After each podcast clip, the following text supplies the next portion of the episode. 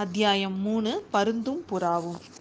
ஆதித்த கரிகாலன் காமிச்ச திசையில் பார்த்தீங்கன்னா ஒரு ஆத்தங்கரையில் ஒரு மண்டபம் ஒன்று இருந்துச்சு. அது வந்து ஒரு கல் வேலை செஞ்ச ஒரு மண்டபம். அது வந்து வழிப்போக்கர்கள்லாம் தங்குறதுக்காக யாரோ ஒருத்தவங்க கட்டியிருக்கணும். ஆனால் அந்த மண்டபத்தில் வந்து பார்த்திங்கன்னா நிறைய சிற்ப வேலைப்பாடெல்லாம் இருந்தது.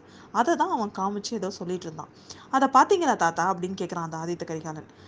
அந்த மண்டபத்தை யா சொல்கிற அதில் ஒன்றும் எனக்கு தெரியலையே. மண்டபமும் யாரும் இல்லை அங்கே அது அது வந்து காலியாக இருக்கிற மாதிரி தான் இருக்குது அப்படிங்கிறாரு அவர். தாத்தா உங்களுக்கு வயசாயிடுச்சுன்னு எனக்கு இப்போ தான் நல்லா தெரியுது. அதனால தான் உங்களுக்கு கண் பார்வை தெரியல. அதை பாருங்கள் அந்த சிற்ப வேலைப்பாடு தெரியுதுல்ல. அதில் ஒரு பெரிய ராஜாளி ஒன்று இருக்குது எங்கள் அப்பா எவ்வளோ பெருசு இருக்குது அது. அதோட சிறகுகள் எவ்வளோ பெரிய இதுவாக இருக்குது ஆனால் கொடுமை பாருங்கள் தாத்தா. அது தன்னோட காலில் ஒரு சின்ன சிறிய புறாவை பிடிச்சு வச்சிட்ருக்கு அது தெரியலையா உங்களுக்கு? ராஜாளியோட கூரிய நகங்களை கிழிச்சு அந்த புறாவோட ரத்தம் அப்படியே சொட்டுது.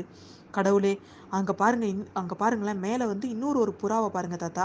அந்த பயங்கரமான ராஜாளி கிட்ட வட்டமிடுது அது அது ராஜாளியை எப்படி கெஞ்சுதுன்னு பாருங்களேன். ராஜாளியோட காலில் அகப்பட்டிருக்கிற புறா இருக்குல்ல அதோட காதலனாக இருக்கணும்னு நான் நினைக்கிறேன். காதலனுக்காக அது உயிர் பிச்சை கொடுக்கறது மாதிரி அது கெஞ்சுது தாத்தா. அந்த அந்த புறா வந்து கெஞ்சுதா? இல்லை அந்த ராஜாளி கிட்ட சண்டை போதா? சண்டைக்கு போதான்னே தெரியல. இறக அடிச்சிட்டு இருக்கிறத பார்த்தா சண்டைக்கு போகிறதா தான் தோணுது. கடவுளே அந்த பெண் புறாவுக்கு என்ன தைரியம் பாருங்களேன். ராஜாளியோட சண்டைக்கு போகுது அது. காதலனுக்காக உயிரை காப்பாத்துறதுக்காக அந்த பயங்கர ராட்சசனோட போராட போகுது தாத்தா அது. ராஜாளி மனம் இறங்கும்னு நீங்கள் நினைக்கிறீங்களா? இறங்கவே இறங்காது. ஒரு நாளும் இறங்காது. இந்த மாதிரி எத்தனையோ புறாவை அது கொன்று தின்னு கொழுத்து கிடக்குது தாத்தா அது. சண்டால ராஜாளி இரு உன்னை கொன்று போடுறேன் அப்படின்னு கீழே கடந்த ஒரு சின்ன கூழாங்கல்லை எடுத்து வீசி எறிகிறான் அந்த கூழாங்கல் அந்த மண்டபத்தில் போய் ஒரு முனையில பட்டு கீழே விடுது ஆதித்த கரிகாலன் உடனே ராட்சசனே உனக்கு நல்லா வேணும் அப்படின்னு சொல்லிட்டு இடி இடின்னு சிரிக்கிறான். ஐயோ நம்ம பேரப்பிள்ளைக்கு வந்து சித்த சுவாதீனங்கிறத பற்றி நிறைய பேர் அவங்க அவருக்கு வந்து கொஞ்சம் சந்தேகம் இருந்துட்டு தான் இருந்துச்சு. ஆனால் இப்போ அது ரொம்ப அதிகமாகுது அவருக்கு. தாத்தா ஏன் என்னை இப்படி வெறிச்சு பார்க்குறீங்க? மண்டபத்துக்கிட்ட போய் பாருங்க அப்படிங்கிறான் கரிகாலன். அதே மாதிரி மலையமானும் மண்டபத்துக்கிட்ட போய் பார்க்குறாரு. கரிகாலனோட கல் விழுந்த இடத்த உத்து பார்க்குறாரு. அங்கே ஒரு சிற்பம் இருக்குது அந்த சிற்பத்தில் ராஜாலி ஒன்று தன்னோட கால் நகங்களில் ஒரு புறாவை கொத்தி தூக்கி தூக்கிட்டு இருக்கிற மாதிரியும் இன்னொரு புறா இந்த ராஜாலியோட பாய போகிறது மாதிரியும் தத்துரூபமாக இருக்குது மலையமான் உடனே திரும்பி வந்து சொல்கிறாரு ஆமாம் குழந்தை எனக்கு வயசாயிடுச்சுங்கிறது உண்மைதான். கண் பார்வை முன்னாடி மாதிரி இல்லை. கிட்ட போய் பார்த்ததுக்கப்புறம் தான் தெரியுது. நல்ல சிற்ப வேலை அப்படிங்கிறாரு. என்ன நல்ல சிற்ப வேலையா? சிற்பம் அற்புதம்னு சொல்லுங்க தாத்தா. மகேந்திரவர்மல் மா மகேந்திரவர்மர் மாமல்லர் காலத்துல சிற்ப சக்கர சக்கரவர்த்தி யாரோ ஒருத்தவன் இதையும் செஞ்சிருக்கணும். முதல்ல பார்த்ததும் உண்மையா நடக்கிறது மாதிரியே எனக்கு தோணுச்சு தாத்தா அப்படிங்கிறான். ஆதித்தா அற்புதம் இந்த கல்லில் மட்டும் இல்லை உன் கண்ணுலையும் இருக்கு. உன் மனசுலையும் இருக்கு. இந்த வழியா எத்தனையோ பேர் போயிருக்கிறாங்க. ஆனா அவங்க அவங்கள எத்தனை பேர் இந்த சிற்ப அற்புதத்தை கவனிச்சிருக்க கவனிச்சிருப்பாங்க அப்படின்னு சொல்றாரு அவரு. எனக்கு ஒரு சிலர் தான் இதை பார்த்துருப்பாங்க. இது அப்படின்னு சொல்கிறாரு அவர். நான் ஒன்றும் ஆச்சரியப்படலை தாத்தா கோபப்படுறேன். இந்த சிற்பத்தை இப்போவே இடித்து தள்ளிடணும்னு எனக்கு கோபம் வருது. இவ்வளோ கொடூரமான சிற்பத்தை வந்து செஞ்சவன் யாரோ அவனை புகழ்ந்து பாராட்டுறது கூட எனக்கு பிடிக்கவே இல்லை அப்படிங்கிறாரு அவர். கரிகாலா இது என்ன வந்து வி விந்தையாக இருக்குது உன்னோட வயிறு நெஞ்சு எப்போது எப்போ வந்து இந்த மாதிரி இலகன நெஞ்சாக மாறிடுச்சு? ராஜாலி புறாவை கொன்று திங்கிறது அதோட இயற்கை. சிங்கராஜா ஆட்டுக்கிட்ட இறக்கம் காமிக்க ஆரம்பிச்சா அது சிங்கராஜா இல்லை அதுவும் ஆடா போயிடும். சிம்மாசனத்தில் உட்காந்து அரசு புரிய ஆசைப்படுறவங்க பகைவர்களையும் சதிகாரர்களையும் கொண்டு தான் ஆகணும். சக்கரவர்த்தியாக இருந்து உலக ஒரு குழ ஒரு ஒரு குடை நிழலில் ஆள பிறந்தவங்க பகை அரசர்களை கொண்டு தான் ஆகணும். ராஜாளி புறாவை கொல்லலைன்னா அது ராஜாலியாக இருக்க முடியுமா? இதை பற்றி உனக்கு ஏன் இவ்வளோ கலக்கம் அப்படின்னு கேட்குறாரு தாத்தா நீங்கள் சொல்கிறதெல்லாம் சரிதான். ஆனால் அந்த பெண் புறா அப்படி தவிக்கிறத பார்த்ததுக்கப்புறம் ராஜாளிக்கு இறக்கம் வர வேண்டாமா? பெண்ணுக்கு இறங்கி ஆணை விடுதலை செய்ய வேண்டாமா?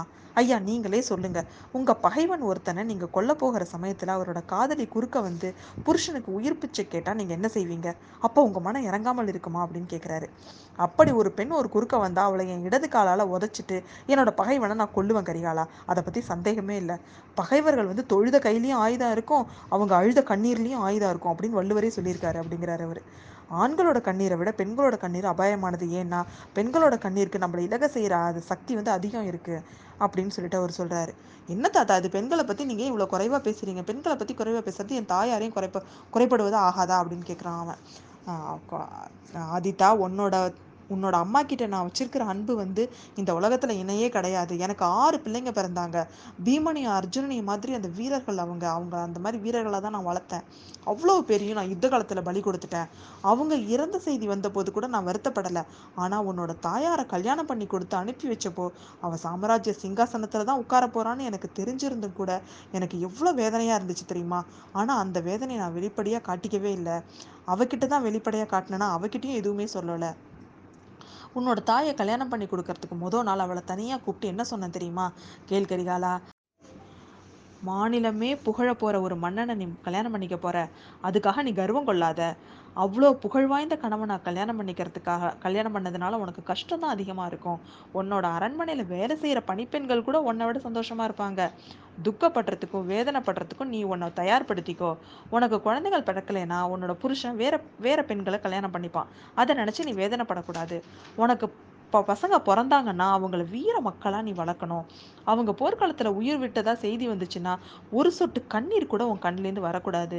உன் கணவர் சந்தோஷமா இருந்தால் நீயும் சந்தோஷமா இரு. உன் புருஷன் துக்கப்பட்டா நீ அவனை சந்தோஷப்படுத்து. உன் உன் இப்போ உன் புருஷனுக்கு நோய்வாய்ப்பட்டால் அவனுக்கு நீ பணிவிடை செய். உன்னோட கணவன் இறந்தால் நீ உடன்கட்டை ஏறிடு. உன்னோட நெஞ்சில் உதிரம் கொட்டினா கூட உன்னோட கண்கள்லேருந்து மட்டும் கண்ணீர் வரக்கூடாது. மலையமான் வ- வந்த பெண்களோட அம்சம் இதுதான் அப்படின்னு சொல்லி தான் என்னோட என்னோட பொண்ணுக்கு நான் புத்திமதி சொன்னேன். உன்னோட அம்மாவும் அதை இன்ன வரைக்கும் காப்பாற்றிட்டு வர்றா. கரிகாலா உன்னையும் உன்னோட சகோதரனையும் இணையில்லாத வீரர்களாக வளர்த்துருக்கா அவ. உன்னோட தந்தை நோய்வாய்ப்பட்டதுக்கு அப்புறம் இரவு பகல் அவள் பக்கத்திலே இருந்து அவளுக்கு அவருக்குள்ள எல்லா பணிவிடைகளையும் அவள் செய்கிறா உன்னோட அம்மா அம்மாவை எனக்கு மகளாக வந்ததுக்கு நினச்சி நான் எனக்கு ரொம்ப சந்தோஷம் அப்படின்னு சொல்கிறாரு அவர். தாத்தா என்னோட தாயை நினைக்கிறப்போ எனக்கும் ரொம்ப பெருமிதமாக இருக்கும். ஆனால் ஒன்று கேட்குறேன் சொல்லுங்க.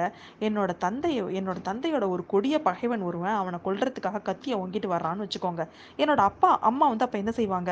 முன்னாடி நின்று கண்ணீர் பெருக்கி என்ன கா கணவனை வந்து காப்பாற்றுற மாதிரி இந்த பகைவனை வேண்டிக்குவாங்களா மாட்டாங்களா? அப்படி ஒரு வேளை கேட்கும் பொழுது அந்த பகைவன் என்னோட அண்ணனுக்கு என்னோட அம்மாவுக்கு தெரிஞ்சவனாகவும் இருந்துட்டா அப்படின்னு சொல்கிறான் கேட்குறான் அவன். ஆதித்தா உன்னோட அம்மா ஒரு நாளும் அந்த மாதிரி பகைவன் கிட்ட உயிர் பிச்சை கேட்க உயிர் பிச்சை கேட்க மாட்டா. மலையம்மானோட மகள் அந்த மாதிரி ஒரு காலம் பிறந்த குலத்தையும் புகுந்த குலத்தையும் அவமானப்படுத்த மாட்டா.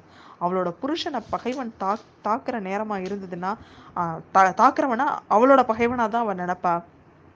பகைவனுக்கு முன்னாடி கை கூப்ப மாட்டா அவ. கணவன் ஒருவேளை உயிர் துறந்தா உடனே வந்து உயிரை விடுவா. அப்படி இல்லைன்னா மனசை கல்லாக்கிக்கிட்டு உயிரோட இருப்பா. பகைவனை பழி வாங்கறதுக்காக அப்படின்னு சொல்றாரு அவரு. இதை கேட்டதுமே ஆதிக்க ஆதித்த கரிகாலன் ஒரு பெரிய பெருமூச்சு விடுறான். சரி தாத்தா நான் போய் வரவா? அப்படின்னு கேக்குறான். அவசியம் போதான் வேணுமா? அப்படின்னு கேட்குறாரு அவரு. அதை பத்தி இன்னும் என்ன சந்தேகம் தாத்தா? பாதி தூரத்துக்கு மேல நம்ம வந்துட்டோமே அப்படிங்கிற அப்படிங்கிறாரு ஆதித்தர். ஆமா பாதி தூரத்துக்கு மேல வந்துட்டோம். நானும் முதல்ல உன்னை போக வேண்டாம்னு தான் நினைச்சேன். அப்புறம் போகணும்னு சொன்னேன். உன் தம்பியை பத்தி செய்தி கேட்டதுலேருந்து எனக்கு நீ போகிறது தான் நல்லதுன்னு தோணுச்சு. அருள்மொழிவர்மன் இறந்துருப்பான்னு நான் நம்பவே இல்லை அப்படிங்கிறாரு அவர். நானும் நம்பல அப்படிங்கிறான் அவன். உன்னோட தந்தையோட சின்ன வயசுல ஒரு சில காலம் பார்த்தீங்கன்னா அவர் இருக்கும் இடம் எங்கன்னே தெரியாம இருந்தது.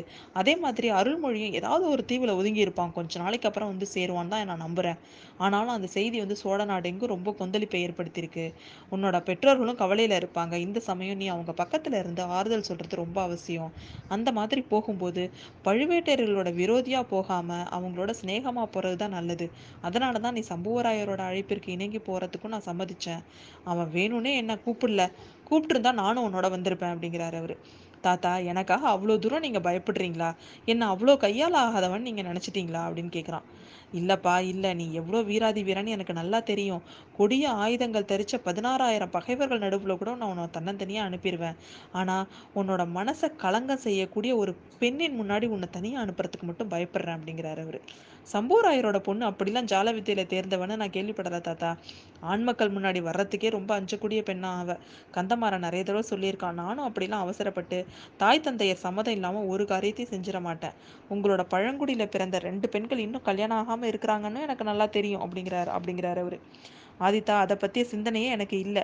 என்னோட மூத்த பையனோட பெண்கள் இரண்டு பேர் திருமண பிராயம் வந்தவங்க இருக்கிறாங்க.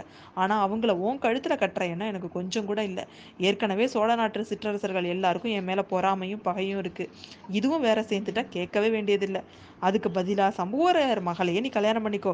எனக்கு ரொம்ப திருப்தியாக இருக்கும். எனக்கும் வயசு ரொம்ப அதிகமாயிடுச்சு. உடல் ரொம்ப தளர்ந்துருச்சு. சில சமயத்தில் பார்த்தீங்கன்னா எனக்கு என்னோட அருமை பேரனை காண மாட்டேனோ இதுதான் நான் உன்னை பார்க்கறது கடைசி முறையோன்னு கூட எனக்கு தோணுது.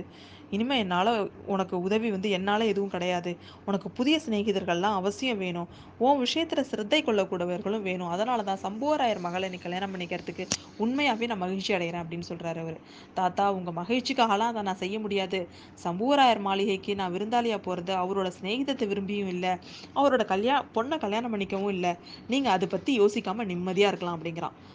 அப்படின்னா எதுக்கு போற? என்கிட்ட உண்மையை சொல்லக்கூடாதா? உன்னோட நண்பர்கள் ரெண்டு பேரும் பேசிக்கிட்டதுலேருந்து சில வார்த்தைகள் அவ்வப்போது என் காதில் விழுது. பெரிய பழுவேட்டரையர் அறுபது வயசுக்கு மேலே கல்யாணம் பண்ணிக்கிட்டாலே ஒரு மோகினி பிசாசு. அது உனக்கு ஓலா அனுப்பியிருக்குதாமே?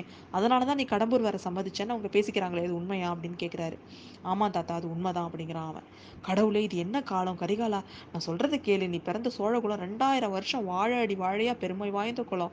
உன்னோட மூதாதையர்கள்லாம் வந்து ஒரு குடை கீழே ஆண்ட சக்கரவர்த்திகளாக இருந்திருக்காங்க. இந்த சமயம் வந்து 嗯 நிறைய பேர் வந்து ஏகபத்தினி விரதர்களாக இருந்திருக்கிறாங்க. சில பேர் பலதார பல கல்யாணம் பண்ணியிருக்கிறாங்க. ஆனால் வந்து நிறைய பேர் சிவபக்தர்களாக இருந்திருக்காங்க திருமால் பக்தராக இருந்திருக்கிறாங்க. ஆனால் அவங்கள யாருமே நடத்தையில் களங்கம் உண்டாத மாதிரி நடந்துக்கிட்டதே இல்லை. அதாவது அடுத்தவங்க மனைவியை வந்து கா காதலிச்சது கிடையாது. நீ ஆதித்தா கன்னி பெண்களாக இருக்கிறவங்க எத்தனை பேர் வேணும்னாலும் நீ கல்யாணம் பண்ணிக்கோ. உன்னோட பாட்டனோட புறா பராந்தக சக்கரவர்த்தி இருக்கார்ல அவர் கூட ஏழு பெண்களை கல்யாணம் பண்ணிக்கிட்டாரு. அவரை மாதிரி நீயும் கல்யாணம் பண்ணிக்கோ. ஆனால் பெரிய பழுவேட்டரையரை கல்யாணம் பண்ணிக்கிட்ட அந்த மோகினியை வந்து கண் கண்ணெடுத்தும் நீ பார்க்காத அப்படிங்கிறாரு அவர்.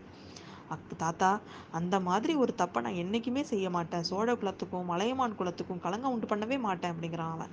அப்படின்னா அவள் அழைப்புக்காக நீ ஏன் போகிற அப்படின்னு கேட்குறாரு உண்மையை உங்ககிட்ட சொல்லிட்டே போகிறேன் அவளுக்கு ஒரு சமயம் நான் ஒரு பெரிய தப்பு செஞ்சுருக்கேன். அதுக்காக அவகிட்ட நான் மன்னிப்பு கேட்க போகிறேன் அப்படிங்கிறான் கரிகாலன். இது என்ன வார்த்தை? மன்னிப்புக்கு நீ நீ வந்து மன்னிப்பு கேட்கறதா அதுவும் ஒரு பொண்ணுக்கிட்டியா என்னோட காதாலே கேட்க முடியல அப்படிங்கிறாரு அவர். ஆதித்த கரிகாலன் கொஞ்ச நேரம் தலை குனிஞ்சிட்டு இருக்கிறான் அதுக்கப்புறம் மனசு தின தினப்படுத்திக்கிட்டு பாட்டனார்கிட்ட பழைய வரலாறு எல்லாத்தையும் ஒரு மாதிரி சொல்லி முடிக்கிறான். அவன் உயிர் பிச்சை கேட்டது நம்ம அதை கேட்காம இவன் ஆத்திரப்பட்டு கொன்னது அதுலேருந்து அவன் மன நிம்மதி இல்லாமல் இருக்கிறது எல்லாத்தையும் சொன்னான். அந்த அதனால தான் தாத்தா எனக்கு அது ரொம்ப எனக்கு ஓயாமல் கஷ்டப்படுத்திக்கிட்டே இருக்கு. அவளை ஒரு தடவை பார்த்து நான் மன்னிப்பு கேட்டுக்கிட்டா என்னோட மனசு நிம்மதி அடையும். அவளும் போனதெல்லாம் மறந்துட தயாராக இருக்கிறது மாதிரி தான் தெரியுது. ராஜ்யத்தில் குழப்பம் விளையாமல் இருக்கணுங்கிறதுல தான் அவ்வளோ ஆர்வமாக இருக்கா. அதுக்காக தான் என்னை கூப்பிட்டுருக்கா. போகிற காரியத்தை முடிச்சுக்கிட்டு சீக்கிரமாக நான் காஞ்சிக்கு திரும்பி வந்துடுறேன் தாத்தா. திரும்பி வந்ததும் என்னோட தம்பியை கண்டுபிடிச்சு வர்றதுக்காக கப்பல் ஏறி புறப்படுவேன் அப்படிங்கிறான் ஆதித்த கரிகாலன். கிழவர் மலையமான் ஊருக்கு பெரிய பெருமூச்சு விடுறாரு. இதுவரையில் எனக்கு புரியாமல் இருந்த பல விஷயங்கள் எனக்கு இப்போ தான் புரியுது. இது வரைக்கும் மர்மமாக பல காரியங்கள் எனக்கு இருந்ததெல்லாம் எனக்கு இப்போ தான் வந்து அர்த்தமாகுது. விதியை யாரால் வெல்ல முடியும் அப்படிங்கிறாரு அவர்.